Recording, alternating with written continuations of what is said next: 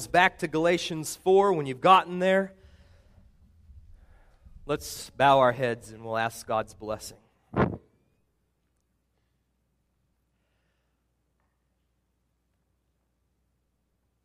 My Father, this morning as I stand before this congregation of your people, as I stand over your word, I pray that the word would stand over us. I pray that it would reign supreme, that we would hear it, believe it, obey it,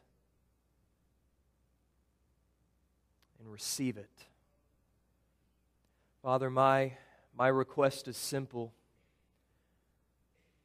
I pray that those who are here who are born according to the flesh would be born according to the promise. I pray that those who are born according to the promise would recognize, embrace, and revel this morning in the freedom of what that means. So I pray that you would bring your word, that it would come forth with power, the power to call forth into being that which does not exist, the power to call life out of death the power to cause shackles of legalism and rituals and all of those things that bind us. Cause those shackles to fall from our wrists. I pray that your word would come with power this morning and that we would leave here saying, I've met with God. Come and glorify yourself. Do for us what we cannot do do for us what we don't even know what to ask for.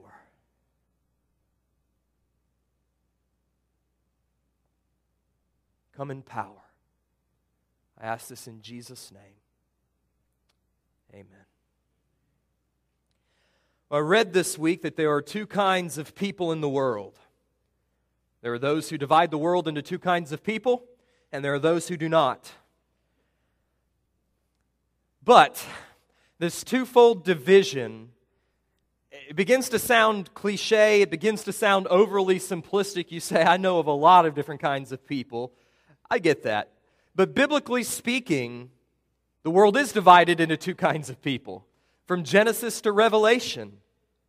In the Psalms, you have the righteous and you have the wicked. In the Proverbs, you have the wise and you have the foolish. In the prophets, God speaks of my people and those who are not my people. Jesus in the Gospels divides the world into the wheat and the tares, the sheep and the goats. Paul says those, there are those who are in Adam and those who are in Christ. In Galatians alone, Paul asserts that there are those who are of faith and those who are of works. There are those who are the blessed and those who are the cursed. There are those who are of the flesh and those who are of the spirit. I mean, it's everywhere. But near the end of Galatians chapter 3 and throughout all of Galatians chapter 4, Paul is primarily concerned to divide the world and even the church into the categories of slaves and sons. And my burning desire is that First Baptist Church of Nixa would be a congregation full of sons and free of slaves. I'm zealous that that would happen. That we would be a church full of the sons and the daughters of free, freedom, not a church full of of joyless slaves of legalism. And let me be clear from the outset what I think that this freedom entails. What does Paul mean when he speaks of being free? What does it mean to be free in Christ? Well, I think that freedom is experienced in two very important senses in Paul's mind. Number one, it's a freedom from striving. This is what I think Paul has in mind when he speaks of being free from the law. See, the law says obey and God will accept you, disobey and God will reject you. To be a slave is to be free from that paradigm.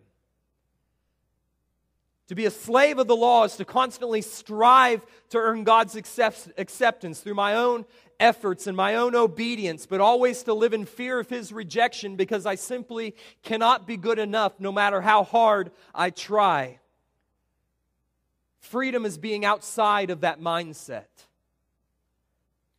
And that freedom comes by means of the cross. The cross sets us free from our striving under the law because the gospel of the cross says that Christ obeyed in my place and therefore God accepts me.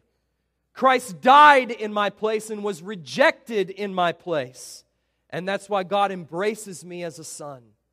He's done it all. And He did it all for me. But second, this freedom in Christ is a freedom from sin. See, before I was converted, I was a slave. I was a slave to the lusts of my flesh and to the corruption of my mind and the bondage of evil desires, says Paul in Ephesians chapter 2. But by grace, when I was converted, when God called me to Himself, He sent forth the Spirit of His Son to take up residence within my heart. That Spirit by which I call out, Abba, Father. That Spirit that produces within me both the will and the, the ability to obey God. By the Spirit of Christ, I am enabled to put to death the deeds of the flesh and to produce the fruit of the Spirit. I'm free. This is what it means to be a son or a daughter of freedom. This is what it means to be free in Christ. By the cross of Christ, I'm set free from the tyranny of having to strive to earn God's acceptance, and I'm free from the fear of His punishment and judgment because I can't. I'm free to walk in the joy of, of knowing that God has done everything necessary to redeem me from the slavery to the law and to adopt me as his very own son. And by the Spirit of Christ, I am free from having to obey out of a hope of reward or a fear of punishment. I already have the reward in Christ. The punishment has already been meted out at the cross. So now I can, I can obey God without having to have the carrot on the stick dangling in front of me. Do this and you'll get to heaven. Don't do this and you'll go to hell. I can obey God out of a genuine love for my Father and out of the delight that it brings me to do His will. I'm free. And I want you to be free too because the children of God are the freest people in the world. We are slaves neither to striving to earn God's favor nor to the sin and the bondage and the lusts of our own flesh, so that, as Paul says, we act like unreasoning animals like the rest of the world. We're free from that. By the cross and by the Spirit, the freest people in the world. We don't have to obey in order for God to justify us, yet we're the only ones who can and do actually obey God. Consequently, we're the only ones who are actually free to live in joy. What I'm talking about, Paul is going to explain by means of a metaphor in Galatians chapter 4, verses 21 to 31. He's going to describe the difference between slaves and sons. And he's going to reach back into the Old Testament narrative, the Old Testament account of Abraham and Sarah and Hagar and Isaac and Ishmael. And he's going to see in that allegory a description of the two kinds of people that he sees in Galatia those who are in bondage to the law and those who are free through the Son. The passage before us can be divided into three sections. We can see the historical background in verses 21 to 23. We can see Paul's allegorical interpretation in verses 24 to 27. And we see the present application in verses 28 to 31. So let's, let's walk through this text, beginning with the historical background. What is this story that Paul is referencing in Galatians 4? Well, Paul begins in verse 21 with this rather blunt question he says, Tell me, you who want to be under the law, do you even listen to the law? He's addressing those who want to do things in order for God to love them. Those who want to be under the law, those who want to base their relationship with God on their own works, on their own obedience, on their own efforts. They want to make justification dependent upon circumcision and adherence to dietary codes and regulations and observance of feasts and festivals and their obedience to the Old Testament covenantal law.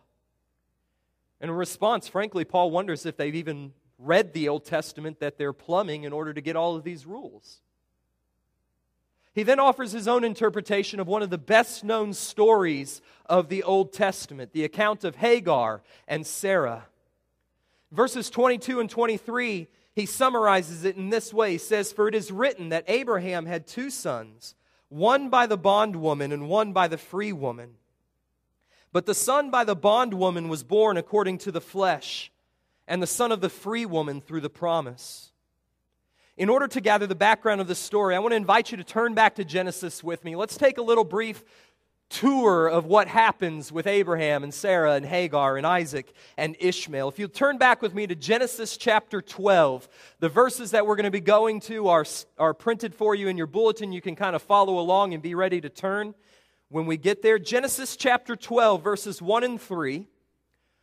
God calls Abraham out of Ur of the Chaldeans out of Babylon. And he promises to bless him and to multiply him and to make of him a great nation. We find down in verse 7 where the Lord appeared to Abram and said, To your descendants I will give this land. So the promise included giving to Abraham's descendants, to his seed, the land of promise. In Genesis 15, God comes back to Abraham and he reaffirms his covenantal promise, but, but Abraham's faith wavered. We read in verses 2 and 3 where Abraham asked of the Lord, O Lord God, what will you give me since I am childless? And the heir to my house is Eliezer of Damascus. Since you have given me no offspring, one born into my house is my heir. But look at God's response in verse 4. This man shall not be your heir, but one will come forth from your own body, and he shall be your heir. The Lord then told him, verse 5, that his descendants would become a people more numerous than the stars of the sky. And verse 6 is a great verse. We've already been there in our study of Galatians. Abraham believed the word of God, he believed God's gospel promise. He believed and he was justified. But years continued to pass, and the promise went unfulfilled. So finally, Sarah decides she's going to take matters into her own hands and she's going to bring the promise to pass by her own striving and her own efforts and her own scheming. So she decides she's going to give to Abraham her handmaid, an Egyptian slave by the name of Hagar, who became his wife. And Hagar conceived and gave birth to a son, and his name was Ishmael. This is found in Genesis 16. But God didn't give up on Abraham. And in Genesis 17, he comes back and he reaffirms and reestablishes that covenantal promise. And he specifies in Genesis 17 that Sarah herself would give him a son and that the blessing that he had promised back in Genesis 12 was going to flow through his offspring, but not his offspring according to Hagar. It was going to flow through Sarah. Abraham again faltered, however, and he laughed, as many of us would. I am 100 years old. And my wife over here is 90 and she's going to produce me a child. Notice what he does. He begins to plead with God, thinking God can't do the impossible. So let me plead with him that he would just do the possible. He would just take what, what we've already done. He would take our, our, our efforts that we've already produced. Look at what we've already done. Can't this be good enough?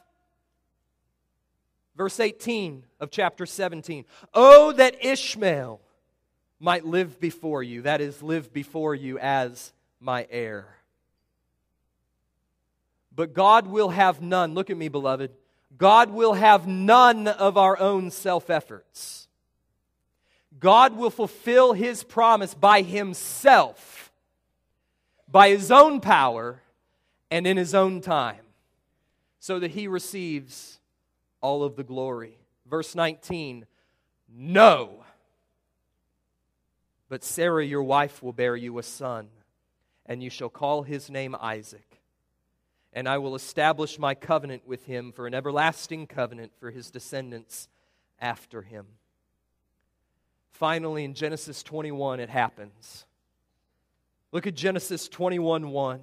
And notice the difference between the way that it happened with Hagar. You know, where Sarah gave to Abraham Hagar, and Abraham went in, and Hagar conceived and gave birth. God wasn't anywhere in Genesis 16. God is all over Genesis 21. Then the Lord took note of Sarah. And as he had said, so the Lord did for Sarah, according to what he had promised. In Genesis 21, when Isaac was weaned, God told Abraham to cast out Hagar and Ishmael and to drive them away from the covenant community so that there would be no confusion as to who the heir of the promise was. His covenant would be with Isaac, the son of the free woman.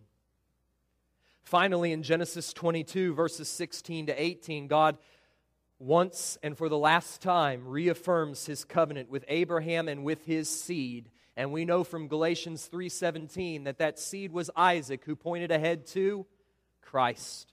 And he promised that through your seed I will make a descendants who are who outnumber the sand of the seashore and the stars of the heavens and and your seed will possess the gates of his enemies so that through him all the nations of the earth shall be blessed. God did it. And he did it through his son who is Christ. Well, back in Galatians chapter 4, verses 22 to 23, Paul summarizes this story and, and he takes these 10 chapters and he squashes them together and he basically says, you know what? Abraham had two sons one by the bondwoman, who is Hagar, and one by the free woman, who is Sarah. And then I want you to look very closely at Galatians 4:23. But the son of the bondwoman, that is Ishmael, was born according to the flesh and the son of the free woman, that is Isaac, was born according to the Spirit, according to the promise. There are two important distinctions that Paul sees between Ishmael and Isaac. And he wants to point them out, and he's going to make heavy use of this as we proceed on through the rest of this passage. Number one, he says, I want you to know they had two very different mothers. Hagar was a slave, she was a bondwoman, she was the illegitimate wife of Abraham. All Hagar could produce, therefore, were slaves and illegitimate children. Remember that. All legalists can produce are slaves and illegitimate children. On the contrary, Sarah was a free woman, the legitimate wife of Abraham. And all Sarah could produce were freeborn, true, and genuine sons of the Father. And that's all the gospel produces. Second, Paul notes that they had two very different births. Ishmael was born, Paul says, according to the flesh, while Isaac was born according to the promise. A little bit later, in verse 29, he's going to say he was born according to the Spirit. What does this mean? Well, Ishmael was born out of faithlessness as Sarah sought to produce a son by her own will and her own efforts and her own striving and her own scheming, she was going to make it happen. Ishmael was the result of human effort, human will, and human striving. He was born, therefore, according to the flesh, but not Isaac. Isaac was born according to the promise. Genesis 21 1, when God decided in the fullness of time and in accordance with his sovereign will that he was going to bring forth the fulfillment of his promise, he did it. And Sarah conceived, and she gave birth to a son, and they called his name Isaac. Isaac was the child of God's will, he was the child of God's power, he was the fulfillment of God's promise. God did it, not Sarah, not Abraham not Hagar, born of God was Isaac, and so are his descendants. So Ishmael was the son of slavery, a child of the flesh, the result of a natural birth. Isaac is the son of freedom, the child of promise, the result of a supernatural birth. All right, so Paul, Paul takes all of that from, from just a surface reading of Genesis 12 and 22. 12 through 22. We could have gotten the same thing if we had the right lenses on while we were reading Galatians or Je- while we were reading Genesis.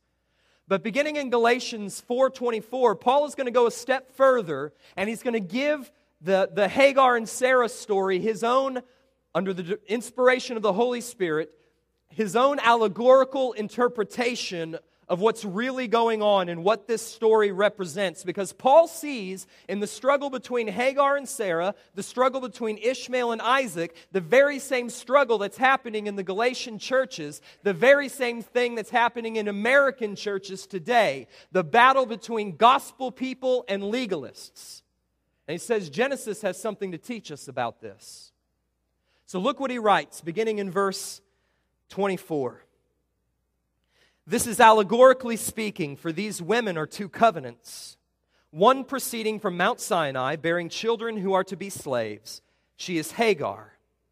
Now, this Hagar is Mount Sinai in Arabia and corresponds to the present Jerusalem, for she is in slavery with her children. But the Jerusalem above is free. She is our mother. For it is written, Rejoice, barren woman who does not bear. Break forth and shout, you who are not in labor. For more numerous are the children of the desolate than the one who has a husband. All right, here's how the allegory works. According to Paul, the story of Hagar and Sarah is really the story of two covenants proceeding forth from two mountains, representing two cities and producing two types of children one producing the children of slavery, and the other producing the children of freedom. Paul says Hagar represents the covenant of law, or the covenant of works, or the covenant of Moses, or the old covenant, depending on how we might term it. And this covenant of law proceeds forth from Mount Sinai in Arabia, which he says corresponds to present day Jerusalem. And it produces children of slavery, slaves of the law who will not and cannot inherit the promised blessing. Sarah, on the other hand, produces, or she represents the covenant of promise, or the covenant of grace, or the Abrahamic covenant fulfilled in Christ, which becomes known to us as the new covenant. But this covenant of grace proceeds from Mount Zion, which, although Paul doesn't state it, it's implied. You can find it in Hebrews 12, 24 to, or 18 to 24. And Mount Zion corresponds to the heavenly Jerusalem, the Jerusalem that is above. And the children of the Jerusalem that is above are children of freedom and the heirs of the promised blessings. So, what's Paul's point? The point of this allegory is that there are, in the end, only two ways to relate to God. See, God has made two overarching covenants with man He's made a covenant of law, and He's made a covenant of grace. And if you try to relate to God on the basis of works, then you are under the covenant of law, and you are an offspring of Hagar, and you are doomed to a lifetime of slavery because Hagar cannot beget children of freedom. Why? Because what does the law say? The law says, Obey, and you will receive righteousness and blessing and life. Disobey, and you will receive judgment and cursing and death. But we can't obey because we're born into this world in Adam as slaves of sin. Therefore, slavery is all that can result from the covenant of law. It can only produce religious slaves, law abiding slaves. And slaves do not inherit the promise of the gospel. Slavery is all that can result from this way of relating to God, from relating to Him by the covenant of law. A slavery to striving, a slavery to fear because we'll never measure up, a slavery to despair because what's the use, and eventually a slavery to death and hell. It is slavery to approach God with our own works in our hands because He won't accept them. And Paul says that those who belong to the earthly Jerusalem in his day, put yourself back in the context. In his day, the earthly Jerusalem, they're under this covenant of law. They're the children of Hagar. They belong at Mount Sinai. This is an explicit reference to the Judaizers who are afflicting the Galatian church because they come from Jerusalem. And they cared so deeply about everything that Jerusalem represented its temples and its sacrifices and its rituals and its feasts and its festivals and its law. But it's also a reference to the legalists of every age, legalists found within the church. They're from Jerusalem. Those who attain, listen, attain or maintain their acceptance before God on the basis of external religious rituals, reading the Bible, going to church, giving tithes. That's how I keep God happy. That's how I secure my place in His kingdom. That's how I earn His love by doing stuff, good stuff, religious stuff. No, those who relate to God on the basis of works are the children of Hagar, and Hagar only begets slaves. Hagar only begets Ishmaels. And Ishmaels can never be free, and they can never be heirs of the promise because they are born according to the flesh. They are the children of self will, self determination, self reliance. On the other hand, if you relate to God on the basis of faith in Christ, then you're under a completely different covenant. You're under a covenant of grace. And your mountain is not Sinai, which, which rumbles with the thunder of God's wrath as He hurls down threats and warnings and commands at you. That's not your mountain, Paul says. Your mountain is Zion, where God dwells in the midst of His redeemed people in everlasting righteousness and peace and joy. You're not a citizen of the earthly Jerusalem with its formal religion and its, and its temple and its sacrifices and its feasts and its festivals and its do this and do that and God will accept you. That's not your city. You belong to the heavenly Jerusalem, which is the bride of Christ that's been adorned as a bride for her husband and will come down out of heaven in Revelation 21 1. That's your Jerusalem, where God dwells. And most importantly, you were not born according to the flesh, but you were born according to the promise, born according to the Spirit, born not of your own works, of your own self reliance, of your own self determination, but born of sovereign grace in the fulfillment of God's sovereign purpose at the appointed time. God gave you birth. You're free. You grace people. You're, you are free from striving. You're free from, from fear. You're free from despair. You're free from death. You're free to walk in joy and love and peace and forgiveness. You're free to shine like the stars of the heavens in holiness before your God and Father out in the midst of a dark world. You are absolutely free. That's why he says, Rejoice barren woman who does not bear, break forth and shout, you who are not in labor. More numerous are the children of the desolate than the, the one who has a husband. This is, Paul wrote this because he was excited about Isaac's. And he wanted them to know what was their inheritance. Freedom was their way of life. Joy was their inheritance. Grace was their way of walking. Righteousness and blessing and love, that's what it means to be an Isaac. That's what it means to be a child of the promise, a child of freedom, a child of grace. Two different types of people in the world. And Paul's going to call us to pick a side. Which camp are we in?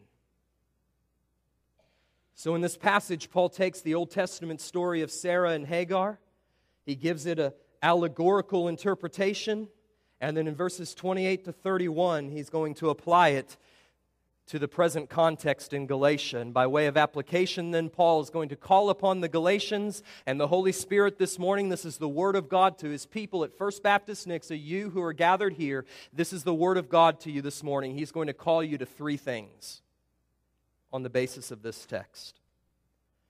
Number one, he's going to call you to recognize your status. Paul was cautiously hopeful that the Galatian church were Isaac's and not Ishmael's. He was cautiously hopeful that they were the children of Sarah and not the children of Hagar. Cautiously hopeful that they were the sons of freedom and not the children of slaves. What status they held before God, however, would be made evident by the way that they responded to his letter. Paul was concerned for the Galatians, and throughout this letter, he expresses that concern, but he does so with an underlying strain of hope that they are indeed free. So even after he calls them foolish, even after he wonders if he might have labored over them in vain, even in the midst of warning them in the strongest of language in chapter 5, you are severed from Christ. You have fallen from grace, you who want to be justified by the law there is woven from chapter 1 through chapter 6 this, this hope that they're free. And all they need is some instruction in order for them to cast out the Judaizers and to drive the legalists from their midst and to live in the joy of the freedom for which Christ has set them free. And so I express the same hope this morning. I hope you're free. I expect that you are. But let's check. This verse, this whole passage indeed, was intended to hit Paul's Judaizing opponents between the eyes. I loved it. He takes every, every phrase that they would have applied to themselves and he applies it to the Galatians and he says, You're, you're not the children of Isaac, Judaizers. You're actually the child of Ishmael. And Sarah's not your mother, Hagar is and Jerusalem that you still sort of hold as the, the holy place, that actually belongs to Sinai, and Sinai belongs to Hagar, and Hagar belongs to slavery. But my people here, the Gentiles, you, you, or those of whom you say that they're they're the children of Ishmael and they're cut off from the promise and they're separated from the people of God. And if they listened to you, they would, they would believe that they had to be circumcised and they had to begin working in order to be accepted. But you've got it all wrong, he says. They're free and you're not. And if they listen to you, they won't be free either. The Judaizing legalists are Ishmael. They're cut off from the promise. They're under the curse of God. So he, so he writes to the church and he separates it into two groups Isaac's and Ishmael. And as he does so, we have the opportunity to evaluate which group we're in. So I, I want to ask you three questions this morning. I want to ask you three questions to help you evaluate which covenant you're under. Are you under law or are you under grace? Question number one how do you relate to God? Do you relate to God on the basis of law and works or on the basis of grace and faith? Is your relationship to God conditioned upon your obedience? Do you fear that if you don't read your Bible tomorrow morning, God will love you less? Do you fear that if you fall into that sin you've been struggling with, God will love you less? Do you fear that tomorrow, if you lose your temper with your children, that God's just going to be radically disappointed with you? He might even just kick you away. Or is your relationship to God conditioned solely upon Christ's blood and righteousness, such that your relationship to Him never wavers, falters, changes, at least not from His perspective? Do you have the confidence of knowing I'm accepted in the sight of God? Say, how in the world could you have that confidence? Aren't you a sinner? Absolutely. But Jesus wasn't. And God sees me in him. And God sees my sin as having been atoned for by the blood of his cross. And God sees His righteousness as clothing me, and His blood and His righteousness and His perfection and His glory never changes. And if God sees me in Him, then God's affection for me never changes. And His acceptance of me never changes. If God's affection for and acceptance of you never changes, you are either a slave or a freeborn son with severe slave like tendencies. And you need to come out from among them and be free. Second question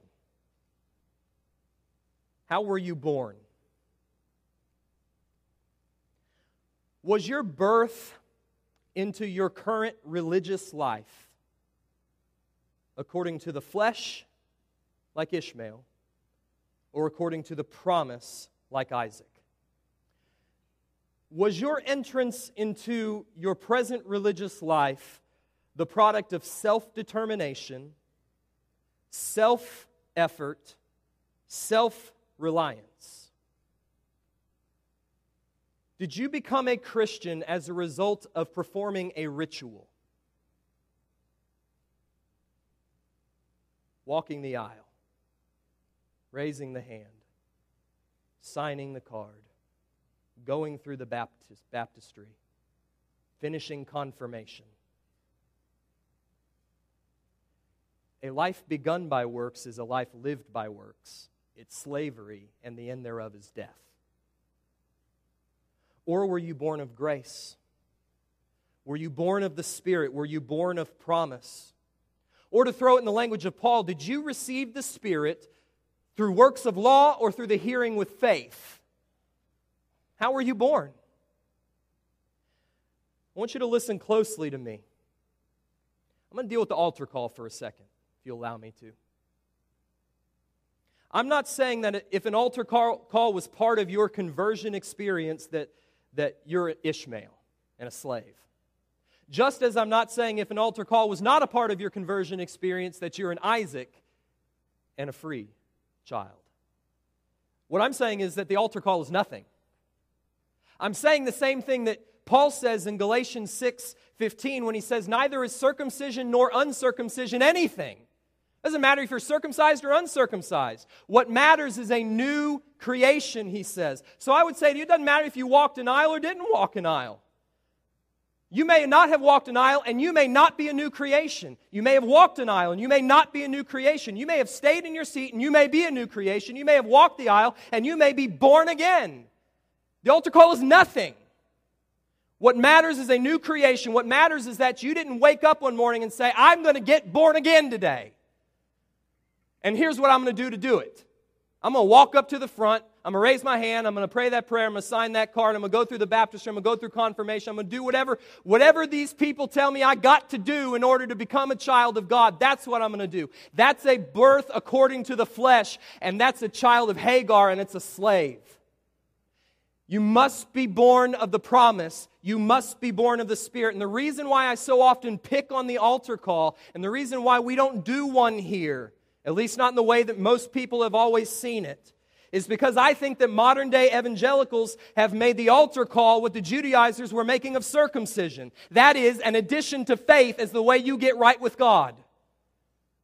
And so uh, we will not do it. I will not allow the people in this congregation to wonder was I born of the flesh or was I born of the Spirit? Did I receive the Spirit through works of the law or did I receive the Spirit by hearing with faith?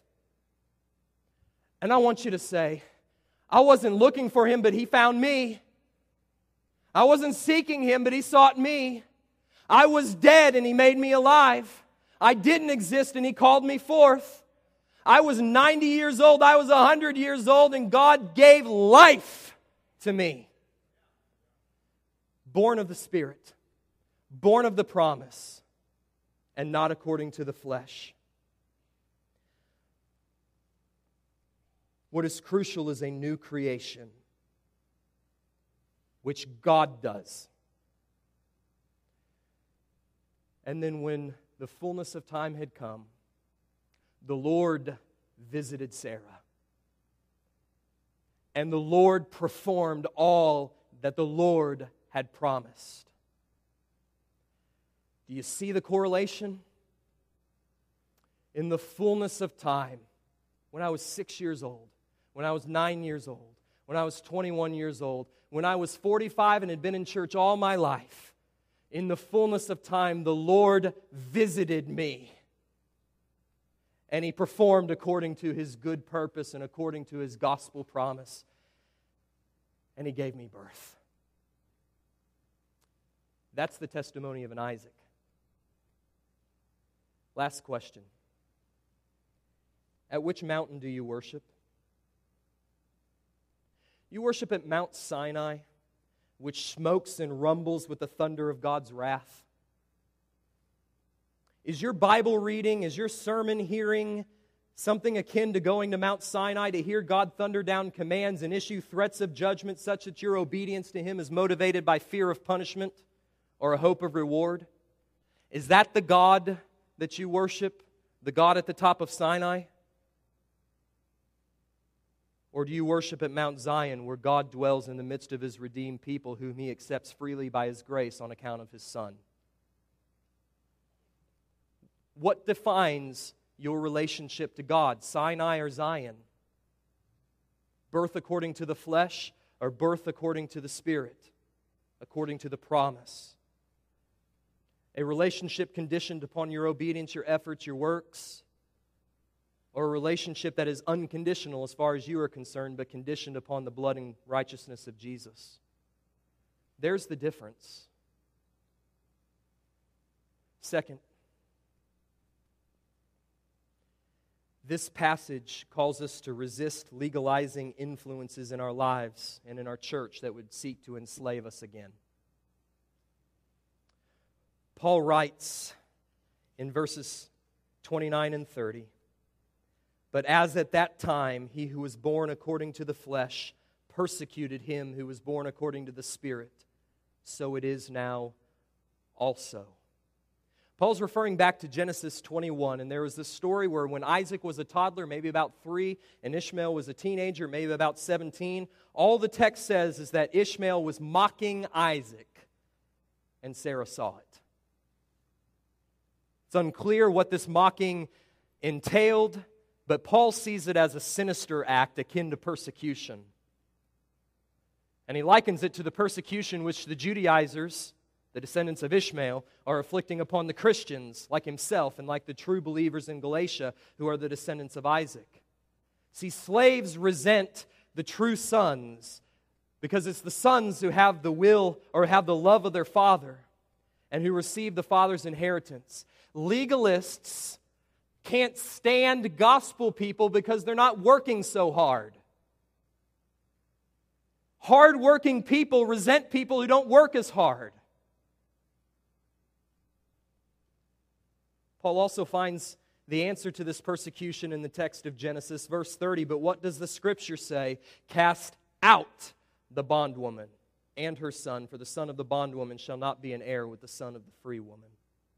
This was Sarah's response to the mockery that she had witnessed. She told Abraham, Cast out Hagar and Ishmael from the covenant community. And this greatly distressed Abraham, as it would any father. But God comes to Abraham and says, You do what Sarah says. Do not be distressed because of the lad and her maid. Whatever Sarah tells you, listen to her, for through Isaac your descendants will be named. And Paul's point is clear Ishmaels have no place within the church of Jesus Christ. He's commanding the Galatian churches to drive out the Judaizers from their midst. He's commanding the Galatians to see them for what they really are. They are illegitimate sons who are trying to sneak their way into their father's inheritance. And since they have no share in the father's inheritance, they want the true sons to share in their yoke of slavery. They want the Galatians to become as they are, which is slaves who are under rules and rituals and conditional standing before God. And Paul says, No, don't you allow it. Don't you do it. You cast out the bondwoman and her son. Beloved, I would tell you, do not tolerate those who come to you with rules and say, Do this or else God won't love you. Do that or else God won't accept you. Do not allow the legalist to gain a foothold in your life or in this church. Cast them out because they bring with them a deadly poison. Do not be seduced by their ways. It is not some higher Christian life. Slavery to striving is no different than slavery to sin. Legalism is but a sanctified version of paganism, and Christ has died to set you free from both. Thirdly and finally, this passage calls us to revel in our freedom. This is the third exhortation in this passage, and it's found in verse 31 and on into verse 1 of chapter 5. So then, brethren, we are not children of a bondwoman, but of the free woman. It was for freedom that Christ set us free. Therefore, keep standing firm and do not be subject again to the yoke of slavery. The call of this text is for us to recognize who we are. We're the children of freedom to stand firm against the slavery of legalism, and then simply to enjoy the freedom for which Christ has set us free. So, beloved, I speak to you this morning who relate to God on the basis of grace and faith. You're under the covenant of grace. Let me tell you what is true of you. Listen up. You are Isaac. You are the son of Sarah. You are the child of the free woman. You are free. You are free from striving to earn God's favor. You already have it in Christ. You are free from your slavery to sin and the corruption of your own heart. God has sent forth the Spirit of His Son into your heart to set you free from that. You're free from condemnation for your sins. You're free from having to work to earn God's love and affection. You're free from the slavery of your own heart. You're free to be able to enjoy the glorious inheritance that belongs to all of the children of God through faith. And my prayer for you this morning is that you would walk in that freedom, that you would experience the joy and the assurance of knowing that Jesus has left nothing undone. He has left no work unperformed. He has done all things well. It's finished. Your adoption into the family of God is complete. And He loves you as you are because of Christ. His blood has forever secured your pardon. His righteousness has forever secured your acceptance into the Father's family and your inheritance in the Father's estate so you can walk in the joy of knowing that you are loved of the Father. And listen, Rants, there ain't a thing you can do about it. But let me close by speaking a word to those of you who I pray by God's grace have been awakened to recognize that you're an Ishmael and not an Isaac. You're a slave in a covenant under the covenant of law. You're excluded from the Father's family and cut off from the Father's inheritance. To you this morning, I tell you, rejoice. Because I think Genesis 21:1 is happening to you. In other words, I think God has awakened you to the reality of slavery because he intends this morning to set you free. I think he's awakened you to the reality of bondage because he intends this morning to give you birth. You're being born according to the promise by the Spirit of free and sovereign grace. And listen to me, all you need to do this morning is to receive your sonship by faith. Hear, believe, and receive. Believe that Christ died to secure your pardon. Believe that Christ gives his righteousness freely to those who receive it by faith. You no longer stand beneath Sinai, which, which rumbles with thunder and smokes and, and flashes of lightning. You stand before the gates of Zion, and they are open wide before you this morning. So call upon the name of Christ, ask Him to come and to walk you in the gates. Ask Him to forgive you of your sin and to grant you His Spirit, and He will come and He will take the yoke of slavery off of your shoulders, and He will take the filthy garments of sin off of your body, and He will clothe you in the perfect and spotless garments of His righteousness, and He will lead you through the gates of splendor into Zion, the city of the living God, the heavenly Jerusalem, where there are innumerable angels gathered in festal gathering to the assembly of the firstborn who are enrolled in heaven, and to God, the judge of all and to the spirits of the righteous made perfect, and to Jesus, the mediator of a new covenant, and to the blood which is sprinkled that speaks better than the blood of Abel. That's Zion, and that's your new home. You have been born this morning. So walk in. Walk in by faith. So the call of this text is to come. Come, you sons and daughters of freedom. Come and worship and enjoy the inheritance which has been set before you. Worship without fear. Walk in joy and delight. And I invite you to come, you slaves of sin and the law, because Jesus will take your slavery away and he'll remove your bondage and the yoke of your, your striving. You can be free this morning. Just come to him and believe. Let's pray our God and our Father, The words of this message will only make sense to those to whom you make it make sense, for the gospel is veiled to those who are perishing, in whose case the God of this world has blinded the minds of the unbelieving so that they might not see the light of the gospel of the glory of God, who is the image of, or uh, glory of Christ, who is the image of God. So I ask, as I did at the beginning, that you would do here today what only you can do give birth, set free Send your spirit. Forgive sin. Bring to life. All of the glorious effects of the gospel would you fulfill in the midst of your people this morning. And we will praise and worship you for it. We ask this in Jesus' name. Amen.